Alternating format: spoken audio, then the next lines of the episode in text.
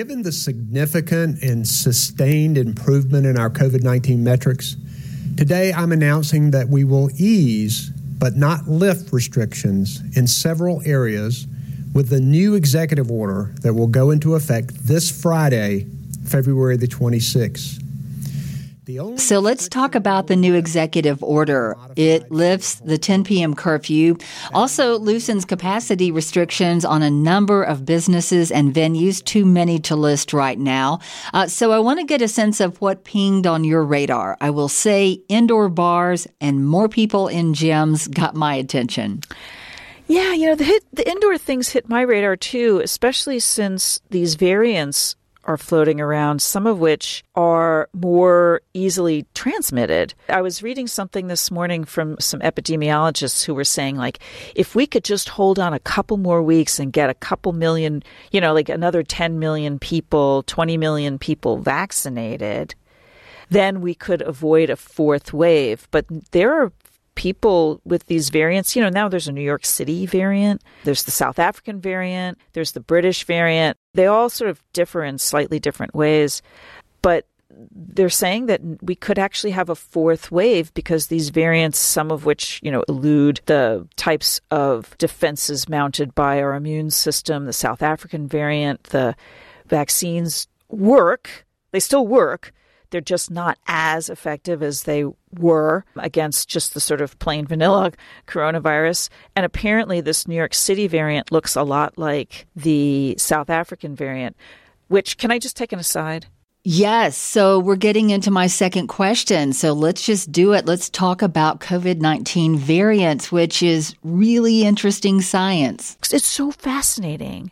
Viruses mutate and evolve and there's this whole thing of antigen drift with viruses. They're always changing. But what's so fascinating about this covid virus is this idea that like these variations are taking place in different parts of the world and they're similar. It kind of tells me that there's only a you know only a handful you know, relative handful ways that this virus can actually evolve so I'm coming from a complete lay perspective here, but for the scientists trying to figure it out, that seems like that would be a good thing if you had some common denominators across continents. Right. And then, you know, and, and part of the things that are changing is that spike protein, the little things that are sticking out from the surface of the virus.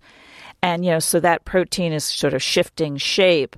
But now that we've seen that these mRNA vaccines basically you take that genetic code, you add that to the vaccine, and that becomes one of the things that your body can target.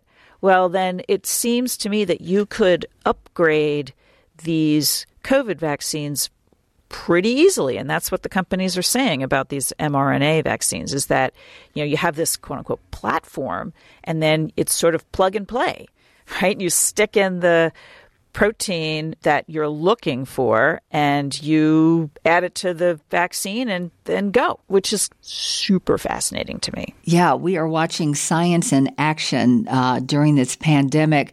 All right, back to vaccines. It sounds like the Johnson and Johnson vaccine is coming and it's we're going to get some in North Carolina.